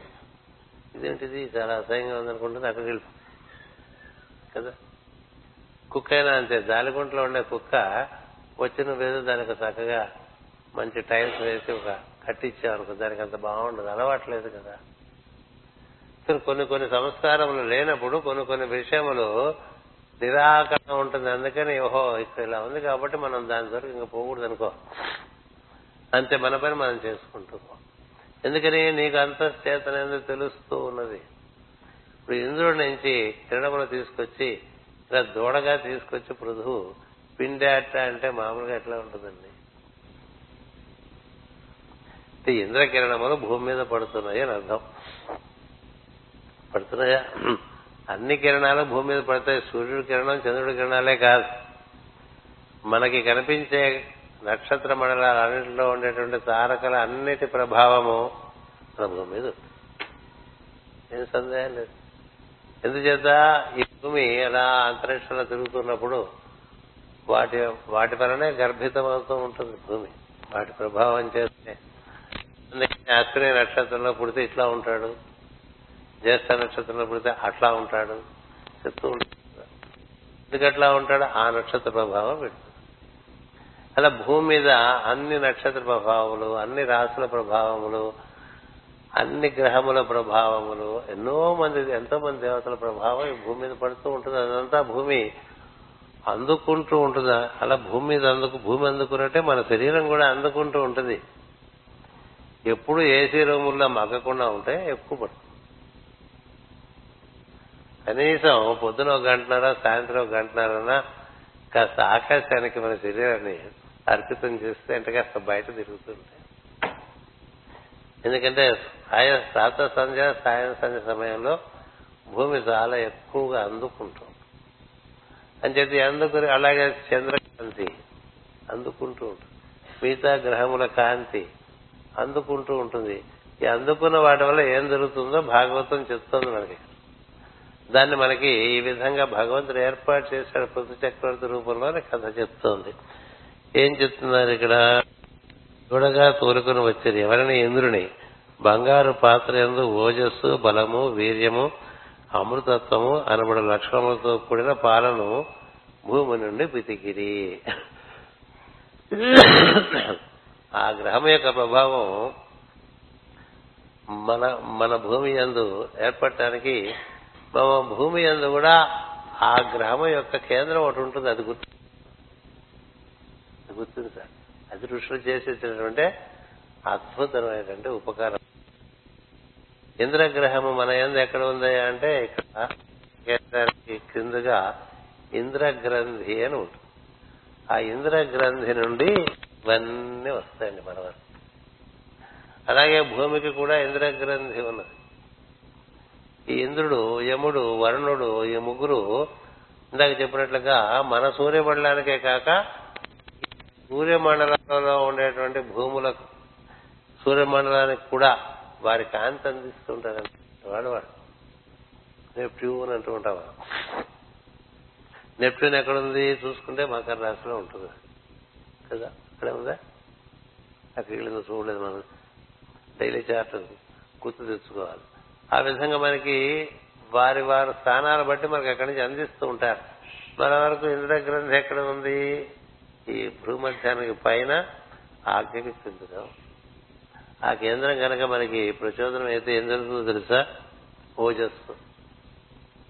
ఓజస్సు అంటే ఏడు ధాతువులకి నుండి దానికి సారముగా దానికి మూలంగా ఉండేటువంటి ఓజస్ అంటే అది కనుక మనకి అయితే మనకి ఓంకారముల లోపల వినగలిగేటువంటి శక్తి వస్తుంది. లోపల ఓంకారమును వినగలిగేటువంటి శక్తి ఉండేటువంటి ధాతువు కాబట్టి దాన్ని ఓ జని అన్నారు. అంటే ఓంకారమును జనింపజేయనటువంటి అని అర్థం. ఓంకారము జనింపజేసేటువంటిది ఈ ఇంద్రుని యొక్క అధీనంలో ఉన్నదండి.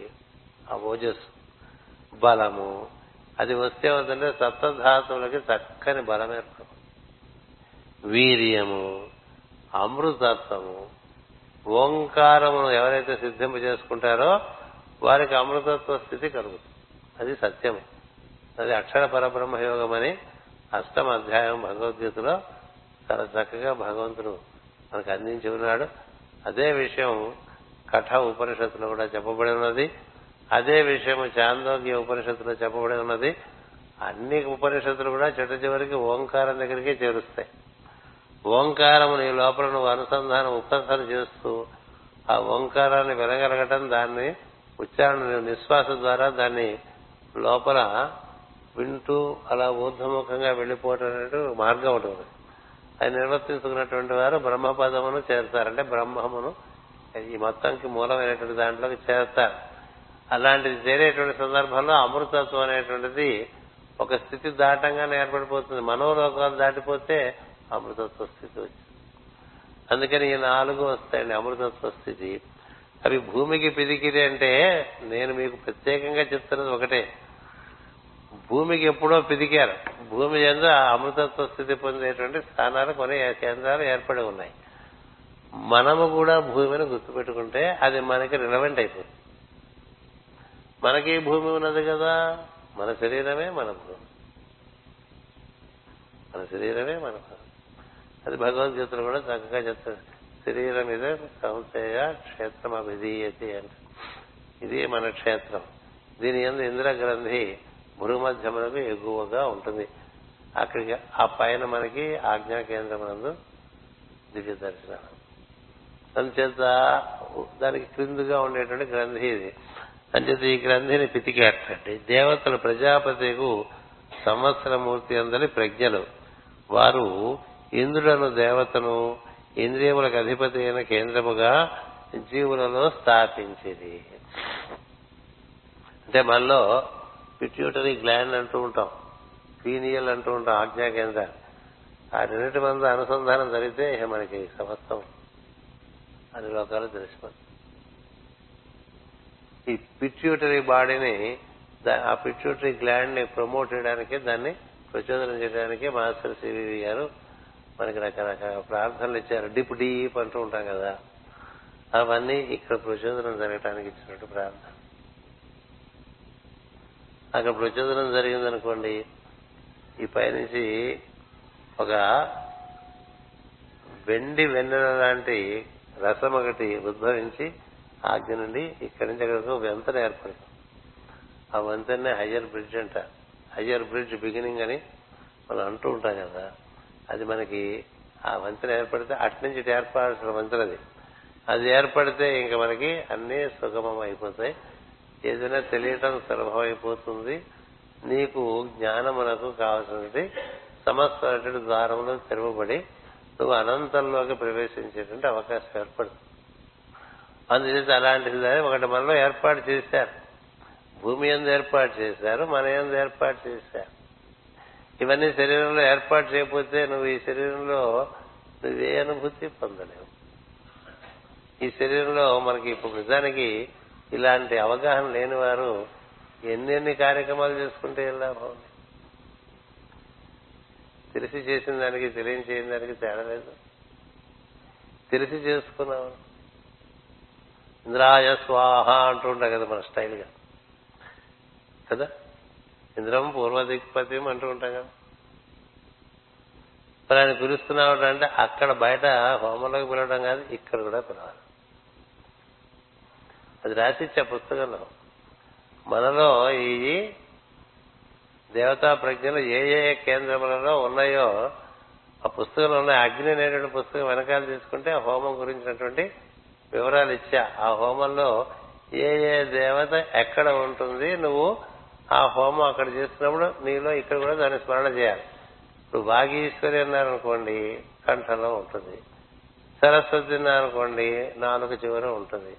నకులి వాగీశ్వరి అంటే కంఠం గొంతులో ఉంటుంది. ఇట్లా ఉంటాయి.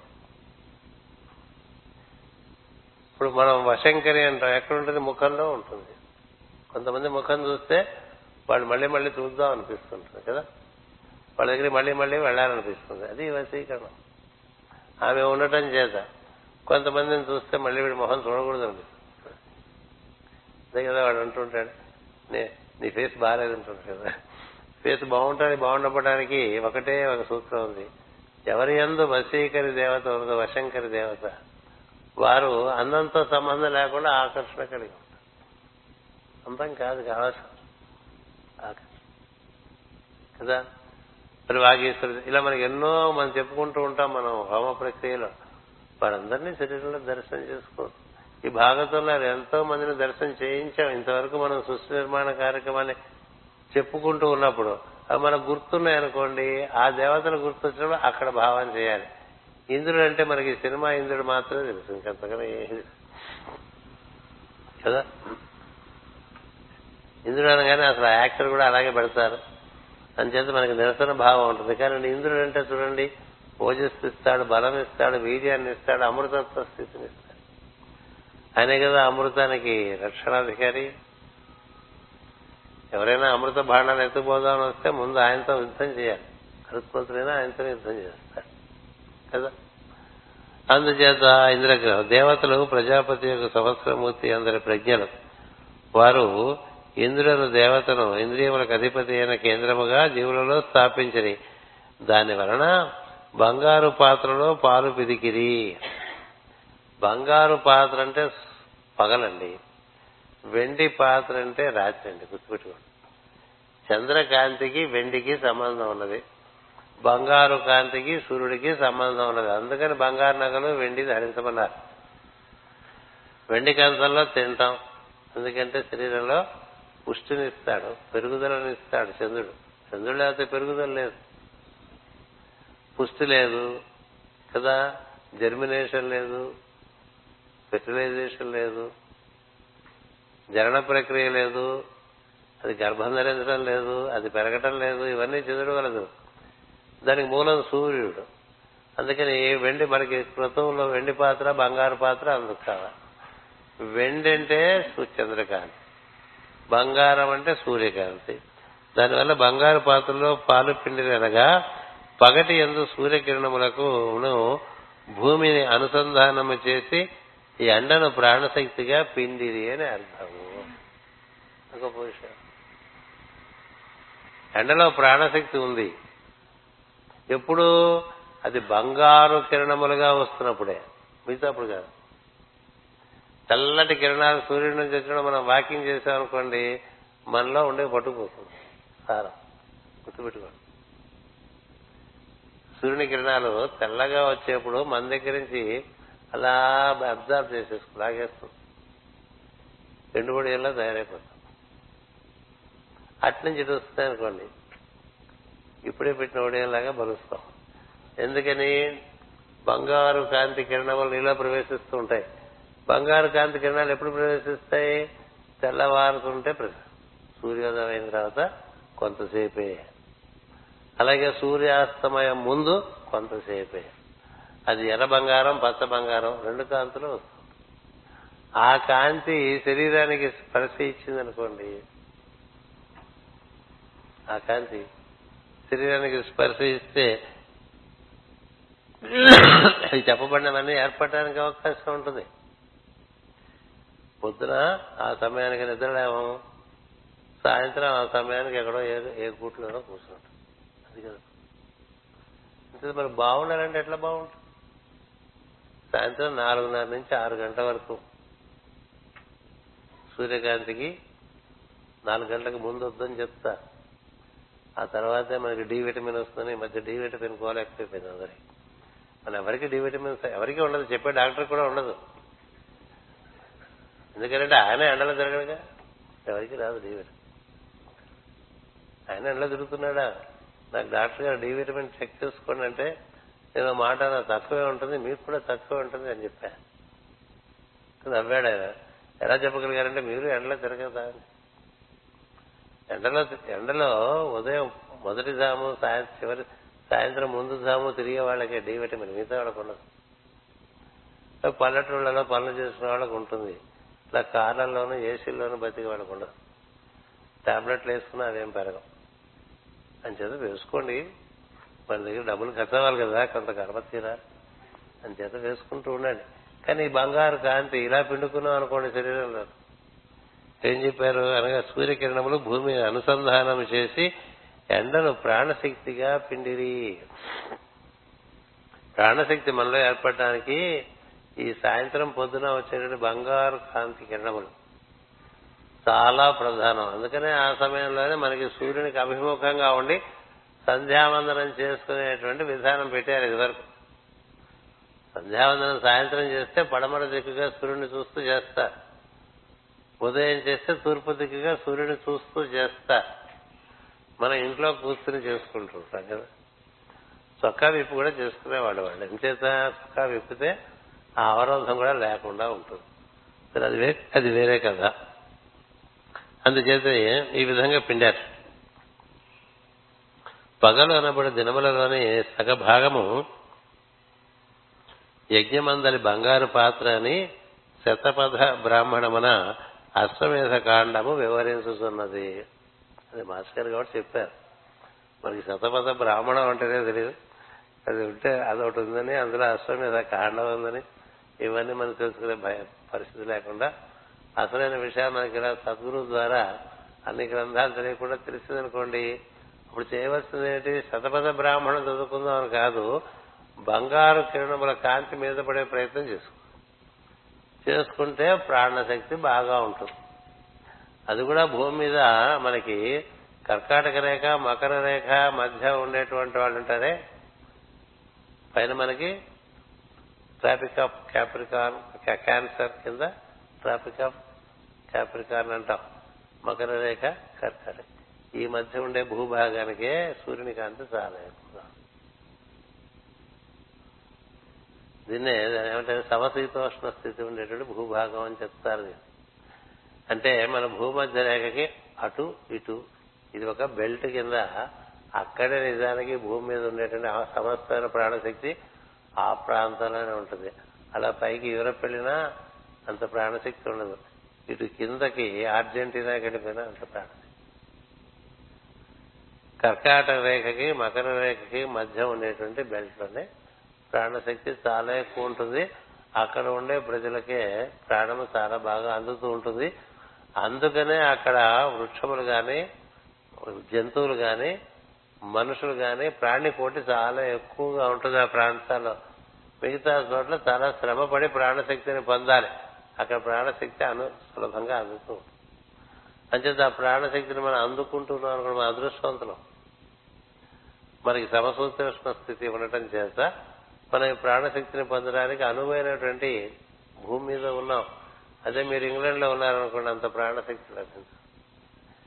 ఐరోపా ఖండంలో ఉన్నారనుకోండి అంత ప్రాణశక్తి లభించదు.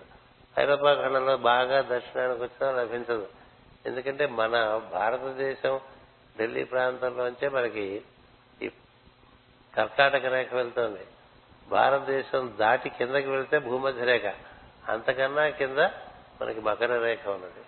అంచేత ఆ పై ప్రాంతానికి అందేది అయినప్పటికీ వాళ్ళు శ్రమపడి అందుకుంటున్నారు. మనకి అప్పనంగా అందుతుంది. అప్పనంగా అందుతుంది కాబట్టి మనకి దాని మీద విలువ ఇప్పుడు చూడండి అలా వాళ్ళు బీచ్లో వెళ్ళి పడుకుంటూ ఉంటారు కదా మనకు ఆ బాధ లేదు కదా. మనం పడుకుంటే మాడిపోతాం. అది మన పరిస్థితి. అందుచేత వాళ్ళు చేశారని మనం చేయకూడదు. మనకెంతసేపు ఈ కోతి బుద్ధి పోవాలి? మనకేది రిలవెంటో ఏది ప్రస్తుతమో అదే మనం చేయాలి. అంచేత ఓజస్ అనగా ఓంకారమును పుట్టించినటువంటి జీవశక్తి అనబడి ధాతువు. ఇది సప్తధాతువులు కాక ఎనిమిదవది ఎప్పుడు చెప్తుంటది నేను కదా? ఓజని ఓజస్సు తేజస్సు అని చెప్తూ ఉంటా కదా. భ్రాజస్సు అవన్నీ ఒకదాంట్లోంచి ఒకటి ఒకదాంట్లోంచి ఒకటి ఒకదాంట్లోంచి ఒకటి పుట్టుకొస్తుంటాయి నీ సాధనలో. ఇది శుక్రధాతువు నుండి ఓజస్సు ఓజస్సు నుంచి తేజస్సు. చాలా తేజస్తో ఉంటాడండి ఆయన. కదా? తేజస్సు నుంచి భ్రాజస్సు. భ్రాజస్సు నుంచి దేవతలు ఉండేటువంటి లోకం. దేవానాం ధామనామ ఓజోసి బలమసి భ్రాజోసి దేవానాం ధామనామాసి అని చదువుతూ ఉంటాం. పుట్టి చదివేస్తే ఎలా తెలుసుకుంటూ ఉండాలి. అంచేత ఈ ఓజస్సు ఇంద్రుడు. అందుకనే భూమధ్యంలో ధ్యానం చేయరా భూమధ్యంలో ధ్యానం చేయరా అని కృష్ణస్వామి ఆయన ఒక్కరే ఎక్కడ ఎక్కడ బాబు ఇక్కడ ఏడవమని అక్కడ ధ్యానం చేసుకోమని చెప్పి. ఓంకారము ఓంకారమును అది ఇది ఓజస్ అనగా ఓంకారమును పుట్టించు జీవశక్తి అనబడి ధాతువు. ఇది సప్తధాతువులు కాక ఎనిమిదవది. ఇది భౌతిక ధాతువు కాదు ప్రాణజనకమైన ప్రజ్ఞాస్వరూపముగా నుండును భౌతికం కాదు. ఓంకారమును సోహం అనబడి ఉచ్ఛ్వాస నిశ్వాసలుగా జీవులలో ప్రతిష్ఠించిన కనుక దీనిని ఓజస్సు అని పేరు వచ్చినది. ఓజస్సు పట్టుకోవాలంటే ఏం చేయాలి? సోహం పట్టుకోవాలి. సోహం పట్టుకోవాలంటే ఉచ్ఛ్వాస నిశ్వాసంలో చేసేటువంటి శబ్దం నుంచి స్పందన చేసేటువంటి శబ్దంలోకి వెళ్ళాలి. ఆ స్పందన చేసేటువంటి సోహం అనే శబ్దం మనం అనేది కాదు జరుగుతుంది. ఆ శబ్దాన్ని వింటూ వింటూ వింటూ వింటూ వింటూ ఉంటే క్రమంగా అది ఇంకా నేను లోపలికి తీసుకెళ్తే నీకు ఓం అనేది వినిపిస్తూ ఉంటుంది దాంతో అనుసంధానం చెంది ఉంటారు నిజమైన యోగులు ఎప్పుడు కూడా. ఓంకార బిందు సంయుక్తం నిత్యం ధ్యాయంతి యోగి కదా? దాంతోనే కూడి ఉంటాడు ఈశ్వరుడు కూడా అటుపక్క వీళ్ళు దాంతో కూడి ఉండటం వల్ల వీళ్ళు ఆయనతో అనుసంధానం చేస్తారు. అందుచేత ఓజస్ అని పేరు వచ్చింది. ఓజా అంటే ఓంకారమును జనింపచేయనది. ఓంకారమును జనించున్నది తల్లి గర్భమున శుక్రధాతువు ద్వారా జీవుని ప్రతిష్ఠించు మొదటి సారము ఓజస్సు. అంతేగా పురుషుని యొక్క అంగము నుండి ఈ శుక్రధాతువే బయలుదేరి తల్లి గర్భమున శోణితంలో చేరేసరికి అక్కడ పిండం ఏర్పడటానికి గర్భధారణానికి అవకాశం ఏర్పడుతుంది. ఓంకారం నుంచి దాని అందుకని దాని ప్రణవం అంటారు. ప్రణవము నుంచి ప్రాణము ద్వారా శుక్రధాతువు ద్వారా అందుకని ఎక్కువ ఈ లైంగిక కార్యక్రమాల్లో ఉండే వాళ్ళకి ప్రాణశక్తి క్షీణిస్తుంది ఎక్కువ సెక్షువల్ యాక్టివిటీ ఉంటే ప్రాణశక్తి క్షీణిస్తుంది ప్రాణశక్తి క్షీణిస్తే ఇంకా భోజన గీజన ఏం లేదు. ఆ ప్రోగ్రామే లేదు. ప్రణవము నుండి ప్రాణము ప్రాణము నుండి శుక్రము ఈ శుక్రము వెళ్ళి స్త్రీ గర్భంలో ఉండేటువంటి శోణితములో చేరితే అప్పుడు అది గర్భధారణ కింద వస్తుంది. అంచేత అసలు జీవులు ఎందుకు ప్రాణాన్ని ఏర్పడటానికి కానీ గర్భధారణానికి కానీ అన్నిటికీ ఇందులే అలాంటి ఇంద్రుడు మనకి పురాణాల్లో ఎక్కువ లభించు వేదంలో లభిస్తూ ఉంటాడు. చక్ర ప్రవిద్వాన్ ప్రతిశతస్ర అని చెప్పి పురుష సూక్తంలో ఆయన శక్రుడు అని పిలుస్తారు. ఆయన నుంచి ఇవన్నీ దిగి వస్తూ ఉంటాయి. దైత్యులు దానవులు గుణవంతులకు ప్రహ్లాదుని దృఢగా కొని వచ్చిరి. ఇప్పుడు ఇంద్రుడు ఏం తీసుకొచ్చాడండి మనకి? ఓజస్సు పట్టుకొచ్చాడు. దానిలోంచి ప్రాణము దానిలోంచి శుక్రతాతువు దానిలోంచి గర్భధారణము. అంటే ఎవరి అనుగ్రహం వల్ల మనకి గర్భధారణ అనేది జరుగుతుంది? ఇంద్రుని ప్రజ్ఞ గర్భధారణం ఉన్న చోట ఓజస్సు నుంచి శుక్రం ఏర్పడి అంటే మనలో ఉండే భావం నుంచి ఆ విధంగా అది పదార్థమయం కాదు ఓజస్సు.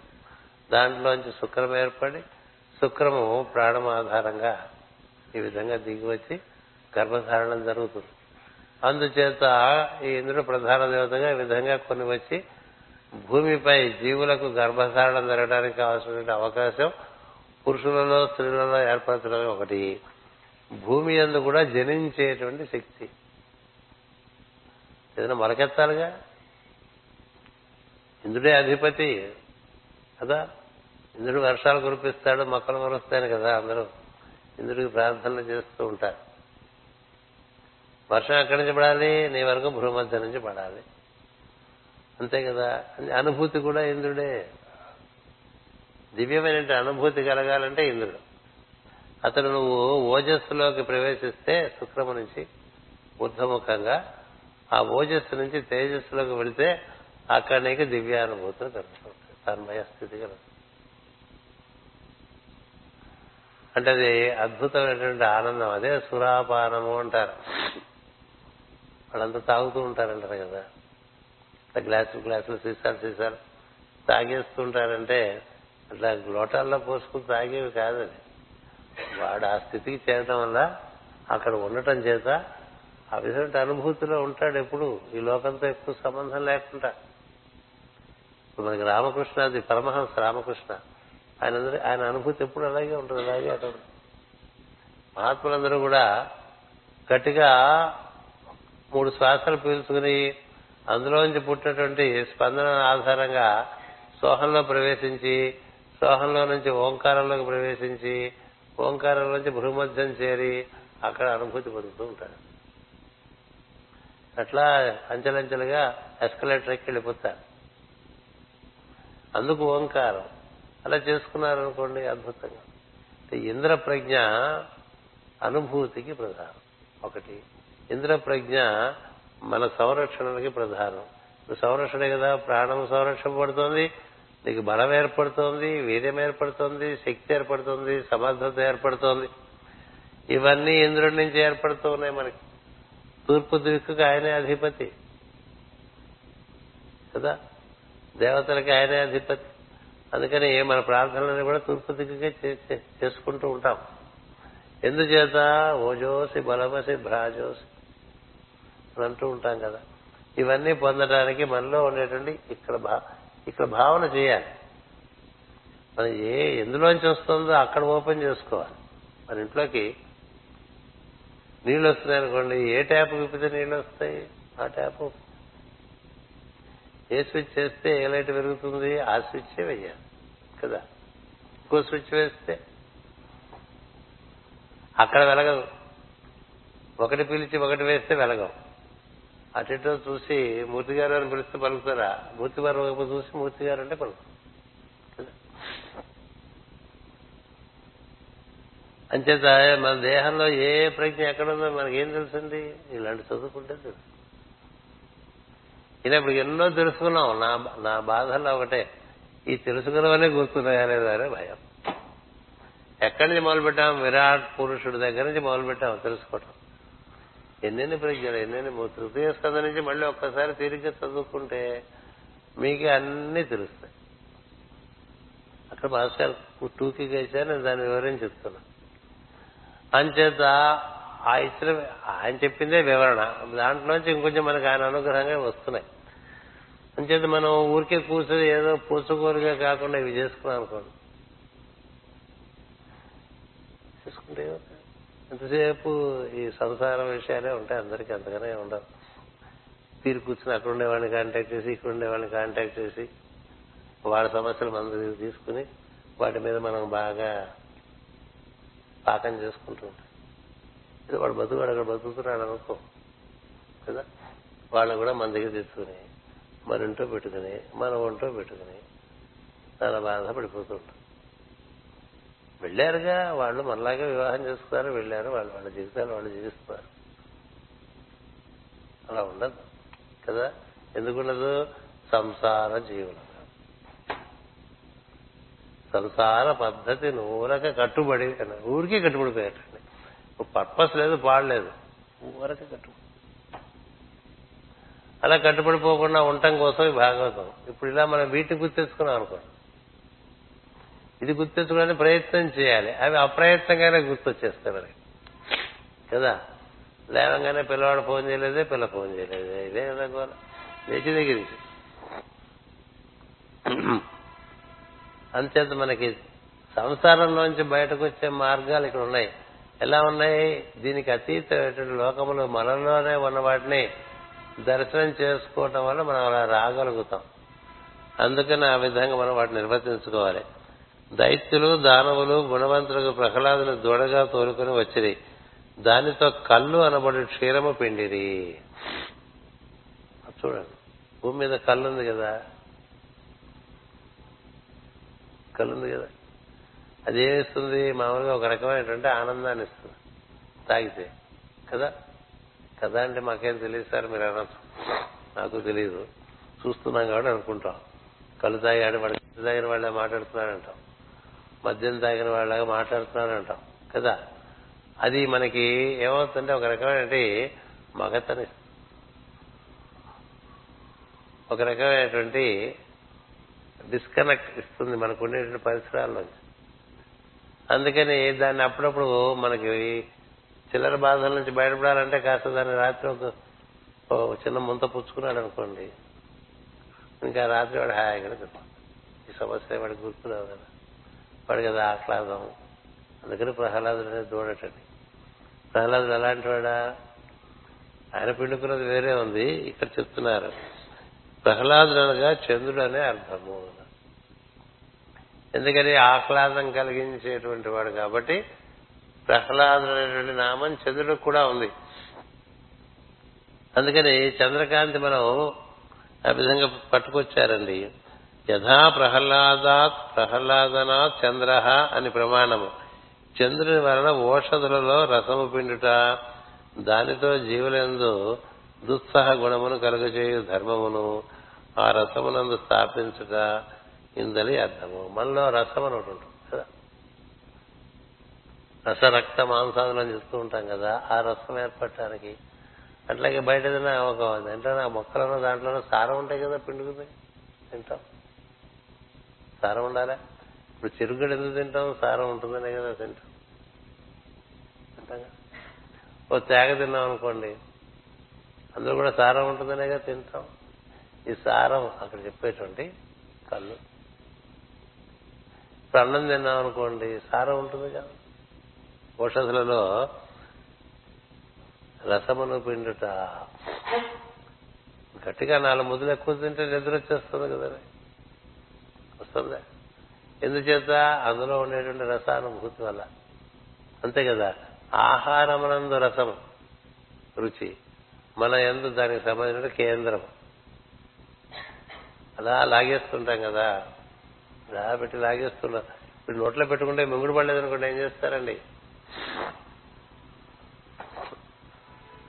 మింగుడు పడకపోతే ఏం చేస్తారు? ఆ మింగుడు పడే ప్రజ్ఞ గుహే కూడా చెప్పాను మీకు గుర్తుతో దాన్ని కుబేరుడు అధిపత్యం కూడా చెప్పాడు. మింగటం మాట అలా ఉంచండి. మింగటానికి వీలున్నా అసలు తినబుద్ధి కాకపోతే? అలా పరాణం పెట్టారనుకోండి ఒకడు అలా ఎత్తేసుకుని జుర్రేస్తాడు మొత్తం అంతా కదా. జుర్రేస్తాడు. వాడు వాడు అలా కొద్ది కొద్దిగా కొద్ది కొద్దిగా తిని తినకుండా అవుతుంది. ఎందుకని? వీడికి మనం చెప్తూ ఉంటాం శ్లోకం ఇషేత్వ ఊర్చేత్వ అని. ఊడ్చేస్తాడు వాడు లోపలికి. ఆ శక్తి. లోపల నీకు దాని ఎందు అలాంటి రసదృష్టి ఉంటే దాన్ని పొందాలనేటువంటి ఒక తపన. దాన్ని పొందాలని లేకపోతే నీకు ఇక్కడ బాగాలేదనుకో ఇక్కడ బాగుండకపోతే అక్కడ ఎంత నీకు రుచిమైన పదార్థం చెప్పినా మళ్ళీ పెసరట్రా ఇప్పుడే తెచ్చాను అన్న కూడా తినరు. ఎందుకని? ఇక్కడ లేదు. దాని దాని లోపలికి ఆకర్షించే శక్తి ఇక్కడ ఉండకపోతే అక్కడ ఏముంటాయి లాభం? కదా? మన పరిస్థితి ఏంటి? లోపలికి లాగి లాకేసేంత శక్తి ఉంటుంది. అక్కడ మనం తినకూడదు అనేది ఒకటి ఉంటుంది. కదా? కదా? ఇప్పుడే తెచ్చామండి కాకినాడ నుంచి వచ్చాం కోటయ్య కాజా రసం ఇంకా లోపల మీరు పెట్టుకుంటే జాగ్రత్తగా తీసుకోండి ఒంటి మీద పడిపోతుందంట. కదా? నిజమే కోటయ్య కాజా ఇక్కడేమో లాగేస్తుంది. ఎక్కడ లోపల రసాన్ని ఆస్వాదించేటువంటి శక్తి. కానీ నీకు ఇన్ఫర్మేషన్ ఉంది నువ్వు తినకూడదు అని నువ్వు తినలేవు అంతే కదా. ఇవన్నీ మన కర్మ. అంతకనే ఏం లేదు.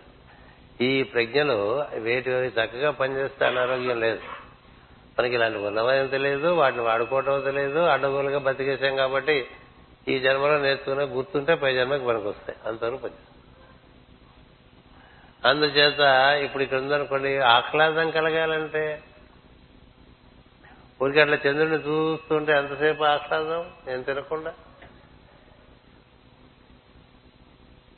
చంద్రగ్రహణం వచ్చింది ఏం తినలేదు ఆ చంద్రగ్రహణం అవ్వదు ఎంతసేపటికి. మనకి ఎలా ఉంటుంది ఇక్కడ? కదా. ఇంకా ఆహ్లాదం నీకు కలగాలంటే ఆహారం స్వీకరించినప్పుడు ఓషధులలో భూమి అందులో ఓషధులలో రసం ఉండాలి. నీలో ఆ రసమును ఆస్వాదన చేసేటువంటి ప్రజ్ఞ ఉండాలి. అది అంతకంతకి అంతకంతకి క్షీణిస్తూ వస్తూ ఉంటుంది.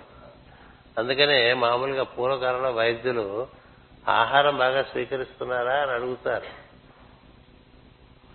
ఎందుకని అది స్వీకరిస్తున్నట్ట అంటే లోపల బలం పట్టడానికి కావాల్సిన అవకాశం ఉంది. ఆహార స్వీకరణకే మనకి అంతగా వీలు పట్టలేదు అనుకోండి ఇంకా మరి ఇంకా ప్రాణశక్తి ఎక్కడ దేహంలో రసం రసం ఏర్పడదు అంతే కదా అంగిరసులు అని చెప్పాం కదా. అంగమాంగనే రసం దాన్ని పోషించేటువంటి శక్తి. అది ఆహ్లాదంగా ఉంటే నేను తినే ఆహ్లాదంగా లేదనుకోండి ఏం చేయలేం. అందుచేత దానితో జీవులందు ఉత్సాహ గుణమును కలుగజేయ ధర్మమును ఆ రసమునందు స్థాపించక ఇందలే అర్థము. మనుషుల్లో ఏ ఉత్సాహం లేదండి. అంటే ఏంటంటే చంద్రుడు బాగా డౌన్ అయిపోయినాడు ఎంత చంద్రుడు డౌన్ అయిపోతే అంత ఉత్సాహం ఉండదు. దేని మీద ఆసక్తి ఉండదు. పెద్దానికి ఏడు మొహే పెడుతుంటారు ఎందుకని? ఉత్సాహం లేక. ఉత్సాహం పెరగాలంటే ఏం చేయాలి? అమ్మవారిని ఆరాధన చంద్రాం హిరణ్మయీం లక్ష్మీం జాతవేదో మమావ రోజు శ్రీ సూక్తం చదువుకున్న వాళ్ళకి మనసు బాగుండకపోవడం అనే ప్రశ్నే లేదు. రోజు షోడశి కదా అమ్మవారు? పదహారు కళలు చంద్రుడి నుంచి వస్తాయి కదా. ప్రతినిత్యం శ్రీ సూక్తం చదువుకున్న వాళ్ళకి మనసు పాడైపోవడం అనే ప్రశ్న లేదండి ప్రశ్న లేదు. ఎందుకని? ఆహ్లాద జనని ఉంటా మనం లలిత సహస్రం చదివిస్తూ ఉంటాం ఆయాసపడదు కదా. ఆహ్లాద ఎవరు? అమ్మవారే కదా. అంచేత రోజు అమ్మవారిని మనం ఆ విధంగా ఒక్కొక్క శ్రీ సూక్తం ఎందుకంటే అది వేదంలో ఉన్నది కాబట్టి దాని యొక్క ప్రభావం ఎక్కువ. గుర్తుపెట్టుకోండి పురాణాల్లో ఉండే స్తోత్రముల కన్నా వేదములలో ఉండేటువంటి సూక్తములలో ప్రభావం ఎక్కువ. సూక్తముల కన్నా మంత్రములలో ప్రభావం ఎక్కువ. మంత్రముల కన్నా బీజాక్షరములలో ప్రభావం ఎక్కువ. అలా ఉంది శ్రేణి. బీజాక్షరములు మంత్రములు వేద సూక్తములు స్తోత్రములు అటుపైన గీతములు అటుపైన భజనలు. ఇట్లా ఉంది. ఎల్కేజీ నుంచి అట్లా పిహెచ్డి వరకు మనకి ఈ అనుభూతికి ప్రభావాన్ని పొందడానికి మార్గాలు ఉన్నాయి. అంచేత ఇట్లా చేతులు కాళ్ళు ఆడం చేసుకుంటే భజన కొట్టుకోవడం కన్నా అట్లా మంత్రం బీజాక్షరాలు తలుచుకోవడం వల్ల కూడా విపరీతం. సో అదలా ఉండగా ఈ ఆహ్లాదం కలగడానికి అమ్మవారు ఆరాధన అందుకనే మనకి పురుష సూక్తం శ్రీ సూక్తం. లక్ష్మీ స్తోత్రం కృష్ణ స్తోత్రం. అట్లా ఆల్టర్నేటింగ్గా పెట్టారు.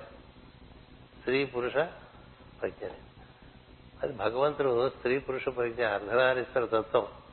అందుచేత అర్ధనారీశ్వర తత్వంలో మనం అమ్మవారికి ఎక్కువ ప్రాధాన్యత ఇవ్వకపోతే ఆహ్లాదం ఉండదు. శ్రీ విద్యా ఉపాసకుడు చాలా ఆనందంగా ఉంటాడు. చాలా ఆనందంగా ఉంటుంది. సుష్టుగా భోజనం చేస్తాడు. అలాగే తిరిగిగా తమలపాకులు కూడా వేసుకుంటాడు.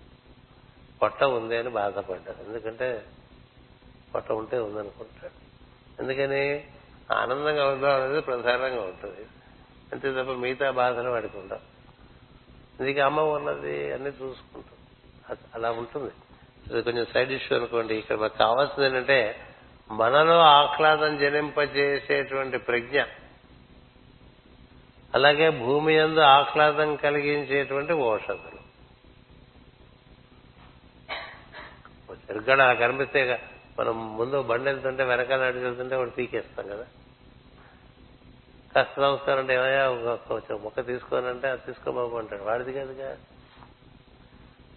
వాడేవాడు ఆ పొలం ఉన్నవాడు ఈ బండి ఎక్కిచ్చాడు. ఏదో ఫ్యాక్టరీ పంపించడానికి. మధ్యలో వీడు తోలుకెళ్తున్నాడు ఒక గడపోతే విడిగాడు.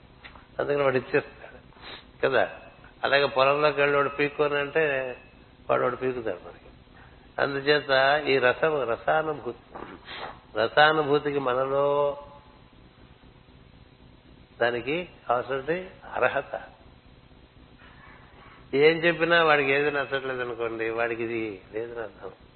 అప్పుడు వెంటనే వాడి జాతకంలో చంద్రుడు ఎక్కడున్నాడో చూసి దానికి ఏర్పాట్లు చేసేయాలి. ఈ చంద్రుని ఎలా ఉద్ధరించాలి అని అంటే ఈ మనసును ఎలా ఉద్ధరించాలి? అందుచేత ఈ ప్రహ్లాదుడు అనేటువంటి ప్రజ్ఞను పెరగటం చేత భూమి అందు ఏర్పడింది మన శరీరంలో ఏర్పడింది మనకు ఆనందం కలగటానికి కావాల్సిన రకరకాల వస్తువులు భూమి మీద ఏర్పడిపోయినాయి. అంటే రసానుభూతినిచ్చేటువంటి వస్తువులు ఏర్పడిపోయినాయి. కళ్ళు కూడా అందులో ఒకటి. కళ్ళు ఒకటే కాదు అందుచేత దైత్యులు దానవులు గుణవంతులకు ప్రహ్లాదుని తోడుగా తోలుకుని వచ్చిరి. దానితో కళ్ళు అనబడు క్షీరమును బిదికిరి అంటే అర్థం అది. కళ్ళు అంటే మనకు తెలిసింది ఒకటే. కానీ కళ్ళు అంటే మనకి అనుభూతినిచ్చేటువంటిది ఇంద్రియ అనుభూతి దేహములకు అనుభూతి మనసుకు అనుభూతి ఇచ్చేదంతా కూడా మనసేంద్రియ శరీరములకు అనుభూతినిచ్చేటువంటి పదార్థములు భూమి మీద ఏర్పరిచి దాన్ని పొందేటువంటి ఆసక్తి మనకి ఏర్పరిచి చేయటానికి ఈ ఆహ్లాదం అనేటువంటి ప్రజ్ఞను చంద్రుడి నుంచి ఆయన కిరణముల ద్వారా పిదికి ఇక్కడ మనకి అందించాటండి అంతవరకు మనం చెప్పుకుందాం ప్రస్తుతానికి ఇప్పుడు మీకు నాలుగు దూడలు పెట్టుకోవటం అయిపోయింది. మనువు బృహస్పతి ఇంద్రుడు ప్రహ్లాదుడు. మళ్ళీ మనకి గురు పూజలన్నీ అయిపోయిన తర్వాత సంక్రాంతి కూడా అయిపోయిన తర్వాత భాగవతం ప్రవచనం చెప్పుకుంటాం. అప్పుడు మళ్ళీ మిగతా దూడల్ని పిండుకోవడానికి ప్రయత్నం చేద్దాం. స్వస్తి ప్రజాభ్య పరిపాలయంతాం. న్యాయేన మార్గేణ మహీమహేషా. కో బ్రాహ్మణేభ్య శుభమస్తు నిత్యం. లోకా సమస్త సుఖినో భవంతు. ఓం శాంతి శాంతి శాంతి.